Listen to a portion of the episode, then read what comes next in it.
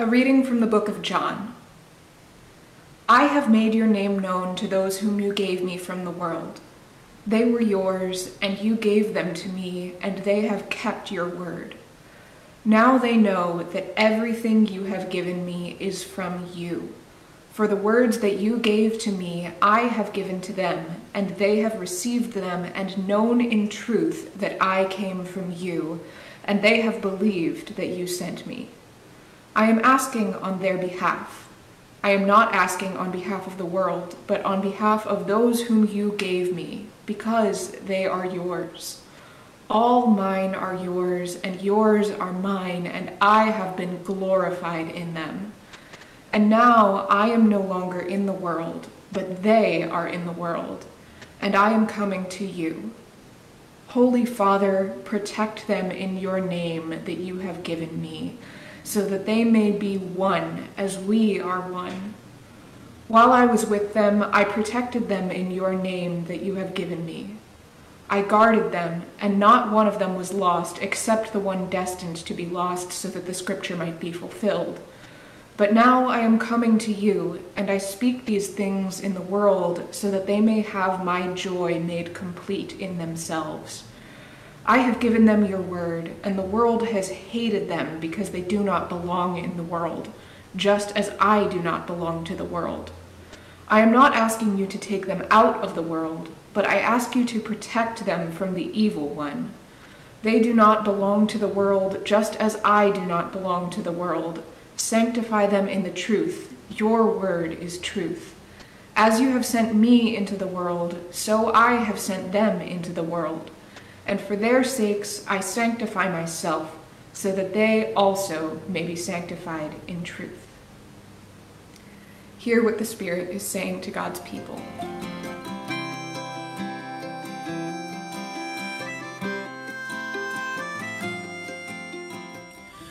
In the name of God, Father, Son, and Holy Spirit, Amen. Well, good morning. As we get into uh, this gospel text from John today, I thought I'd start by just giving, as I often do, a little bit of historical and literary context um, of this passage. Um, first, uh, what I mean by literary context is the story context, like what's going on inside the story, uh, inside this scripture passage um, that might uh, inform our understanding of this text. Well, first of all, you should know that in we're in chapter 17 in John's gospel right now, and um, John's gospel uh, in well, the, this this this period of John's gospel here, chapter 17, actually uh, it starts in chapter 14. So 14, 15, 16, 17 is all takes place in one scene, um, and uh, we might uh, best know it as like the Maundy Thursday. This is the Thursday uh, before Jesus' uh, arrest and, and uh, his, uh, his crucifixion. Um, this is that Thursday where Jesus famously washes the disciples' feet um, as showing them how they are to love and lead in this world. In these four chapters, uh, 14 through 17 in John's Gospel, they're what's known as the farewell discourse because Jesus is coming to the end of his ministry, the end of his time with his disciples, the end of his life, and he is kind of laying out for them. Um, you know, uh, uh, the the plan on how to move forward, right? Uh, he's helping them to make sure that they understand what his ministry's been all about, and then now helping them to move forward. And today, uh, in today's gospel, which is kind of rambling and uh, it's a mouthful, uh, is really kind of a love poem, a, a love prayer that Jesus is offering to God on behalf of his friends, his followers. Um, there is a lot of uh, anxiety in the air during this time for Jesus and his disciples, a lot of uncertainty. Um, you know, Judas by this time has already kind of um, done what he's going to do, and the authorities are going to come after Jesus now. Uh, so Jesus kind of knows the writing on the wall. The disciples, I'm sure, are picking up on his anxiety. Um, and uh, and they know that this arrest is coming and that all the bad things that will follow. Um, and uh, Jesus wants to be sure um, that that even though with all this anxiety and, and fear and uncertainty, that uh, still, even with all that, the disciples are equipped, that they're that they're ready, um, and that they are uh, that they can take on this mission, this uh, this movement that Jesus uh, began, and that they can continue the work that he did. So this is kind of the literary inside the text. This is like what surrounds this gospel passage within the story itself today. There's also some historical context that I think uh, gives us, uh, informs our understanding of this text a little bit. Now, keep in mind that there's this context inside the story that I just spoke about, and then this context behind the story, right? Those who write this story, who put down, you know, pen to paper, right, or pen to scroll, uh, these memories and these stories about Jesus. And so when we talk about that community, we're talking about John's community, right, the, the writer of the Gospel, John, and the community that that uh, writer represents, and all the stuff that's going on in that community, because John is not only a writer, but he's also a pastor, like all of the evangelists. And so the historical context here, what's happening behind the text, actually happens at a later time. It happens around the year 90 uh, of the Common Era. And so this is a good two full generations after uh, the death of Jesus. Um, so we're getting out a little bit, you know, uh, in time wise from the actual historical Jesus. Um, but probably there's that uh, fact. And then there's also the fact that uh, 90 comes after a very like pivotal uh, kind of central moment in the history of Judaism, of which Christianity comes, and that's the destruction of the temple uh, in Jerusalem by uh, the Roman Empire, and the and the destruction of the holy city Jerusalem itself, and the dispersion of Jews um, around the world, and not only were people kind of sent, you know, kind of um, you know, to, for their own safety and, and for looking, you know, to, to flee the violence and the destruction and looking for new possibilities of existence and hope. But there was all, it was also a time when Judaism was trying to re-identify itself. It was trying to understand in new ways uh, its, you know, what what would make you, what makes somebody Jewish, and um, because up until the destruction of the temple, a lot of that identity went into the temple itself, where God's presence was most profound, right? It was most um, ex- uh, there, and um, and so uh, when the when the temple gets destroyed, Jew, Jewish communities had to re kind of, you know, wrestle with that. What did that mean when the temple's gone, when the holy city's gone? What does that mean in terms of the understanding their God and, and their identity to God? And the transfer of God's most profound presence kind of goes for a stream of Judaism goes from being in the temple itself to in the teaching of the Torah, the reading and the teaching of the Torah, uh, the five books, the first five books of the Bible. And uh, this becomes this transfer of identity. And so, uh, uh, this is how they understand where God is most present in that teaching process, that, that proclamation process of the Torah. There's another stream of Judaism that's Christian Judaism at this time. And Christian Judaism is similar in terms of transferring God's profound presence, uh, but what Christians come to see is that God is most profoundly experienced in the life of Jesus.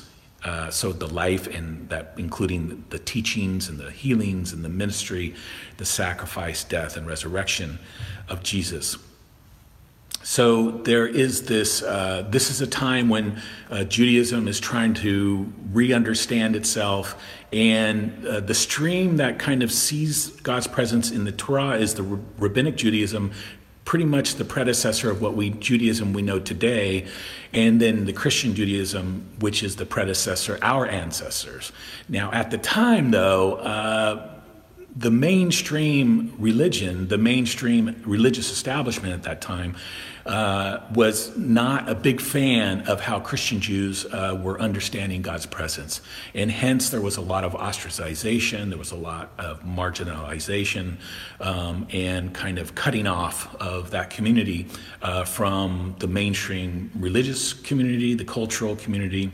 Uh, so there was it was there was a lot of um, fear, anxiety, tension. Um, worry, un- uncertainty, um, and there was a lot of questioning going on for John's community around the year 90. And you can see this in the gospel itself, and probably this is what provokes John to write the gospel, right? The, his gospel in the first place, uh, is because his followers are beginning to question the decision uh, that they've made uh, to follow Jesus in this world and uh, because of all the repercussions uh, for doing so, right? There's the religious repercussions, and I didn't even mention the political repercussions by the Roman Empire, right? They were persecuted and killed uh, by uh, the Roman government. And so, this historically, this is a very anxious moment too. Inside the story, the literary context, a lot of anxiety. Historically, a lot of anxiety as well. That's a lot of context. But now let me jump into just a few things that I see in this passage that I think are, um, are worth noting and, and might be important for us. First, uh, given all that, and you know, there's all this anxiety, there's all this uncertainty, and a lot of questioning about uh, and doubt about the decisions they've made. For me, that made uh, that imp- that important context mm, uh, helped because in chapter 17, the word give, to give, is used 17 times. 17 times the word, uh, some conjugation of the word give is used. And uh, for me, uh, I, I, I, started to see that this giving of uh, that's being used, uh, giving, I give my love, I give my my ministry, my you know my Jesus, everything is just you know being given. The given, you gave me them, God, all this um, that start to understand that this is an, a counter, this is an antidote to this questioning and doubting that must have been going on for John's community about the decisions that they've made. Because if we, it's easy to doubt our, it's easy to doubt um, and, and, question the decisions we made if we think that we made those decisions 100%.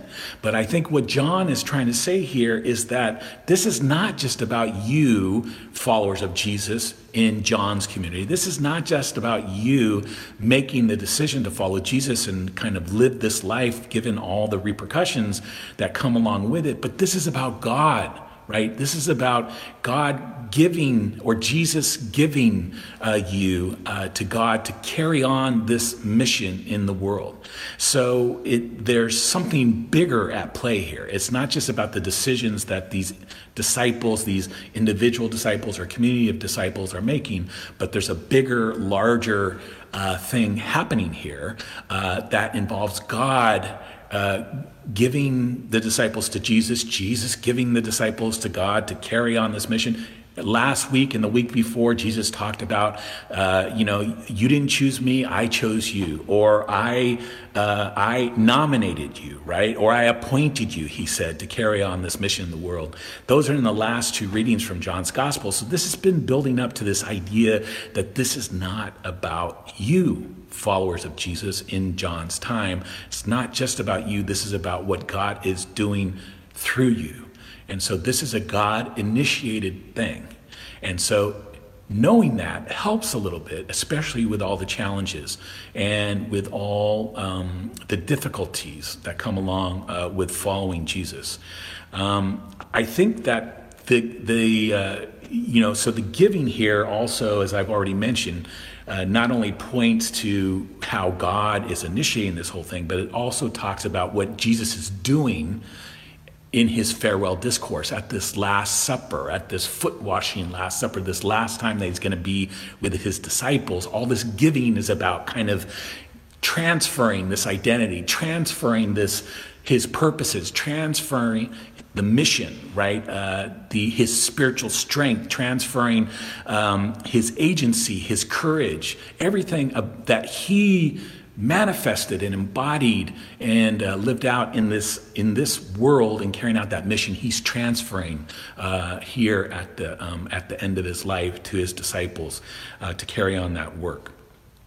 And then there is um, there's a third there's another thing that I see here that is uh, in I think interesting that uh, this like I said this is a final kind of um, uh, like a, a, love poem or a love prayer that Jesus is offering uh, up, you know, that is like petitioning God on behalf of his friends, his disciples.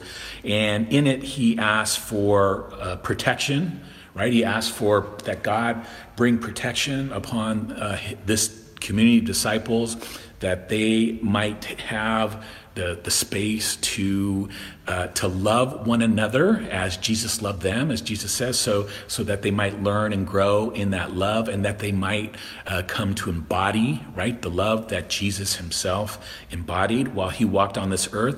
There's also the prayer to protect this community from the evil one. Uh, we can, uh, you know, that evil one, it has all kinds of representatives uh, then and now. And so there are real external forces that are trying to vie for our attention or draw us away from the love, love of God or distract us from God's purposes in the world. And I think that Jesus is, is you know, realizes uh, his friend's humanity and is asking for God to protect them in the sense that, uh, you know, kind of um, create some buffers, right? Allow them to do the work that they've been given to do. And then finally, which I find very interesting, is this petition to sanctify his followers. Now, this is a term we don't throw around lightly in the Episcopal Church. In some traditions, they talk about sanctification and stuff a lot more easily. Um, but but we don't as much, and I think as close as when we think about to sanctify, typically we think about sanctifying as like blessing something, right? Uh, to to bless uh, something or someone. Um, to make someone uh, or something holy, but I don't think this is. Um, I mean, I think it is to make them holy, but I think uh, it's not simply just to bless them. I think it's uh, the sanctification process that Jesus is, is asking God for here is connected to everything that has gone down in this farewell discourse, right? Uh, and his life. And, and that's like the foot washing, where Jesus says, you know, if you, if any want to lead in this in this community you're going to have to lead through service right? You're going to have to be uh, you're going to have to serve others as a demonstration of your leadership. And so he wraps the towel around his arm and he watches his disciples feet who kind of you know recoil in shock uh, at first and then not really getting what he's up to. And then jesus goes on to talk about to love as he loved to love one another as he loved. But that's not this is not hallmark card kind of love right this is challenging love. This is difficult love. This is love willing to break rules and cross boundaries and uh, upset norms, all for the sake of widening that circle, right, of God's community, all for pushing out uh, the boundaries of God's kingdom until everything is enveloped in, uh, in the circle. And, um, and so, uh, we in, in just prior weeks we you know i've talked about this idea of where jesus uses the metaphor of the grapevine and abiding uh, in god that rather than just kind of a passive relaxing in god that abiding really is being in solidarity with jesus's purposes or god's purposes in this world. And we know full well that that is an active process. That's a process that's not only active but it involves risk and it involves uh, it involves, um, you know, us being willing to give uh, up stuff, and uh, and it involves commitment. And uh, so the sanctification process happens uh, when Jesus prays for, you know, that that God sanctified us. I hear Jesus praying here that God continue to work in our lives, uh, showing us showing us how to live like Jesus, how to love like Jesus, how to fight like Jesus, uh, how to give like Jesus in this world each and every day until and, and in doing that, in that process of doing that each and every day, we become more and more sanctified. I think this passage relates not just to the disciples, uh, not just to the followers of John's community, but to us uh, too. because sometimes we too find ourselves in these moments of anxiety, in these moments of uncertainty, uh, these moments of questioning the decisions we've made in life or in our faith.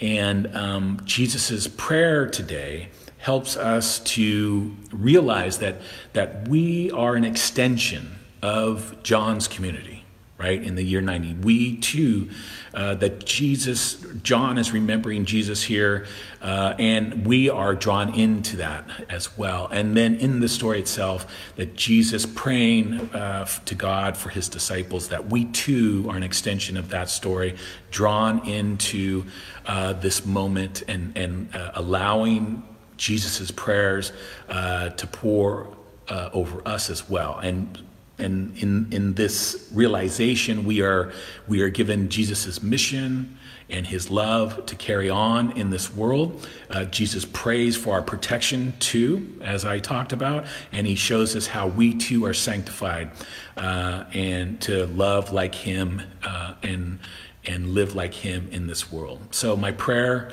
uh, today is that Jesus' prayer for his disciples and John remembering this prayer for his own community, that this become a reality, that we too feel this prayer. And may we receive with open arms uh, Jesus' identity for ourselves Jesus' mission for ourselves, his mission of love and justice that he began here on the earth. And may each new day for each one of us sanctify us in real ways, in ways of solidarity, uh, in active ways, and make us just a bit more holy and a bit more like Jesus. Amen.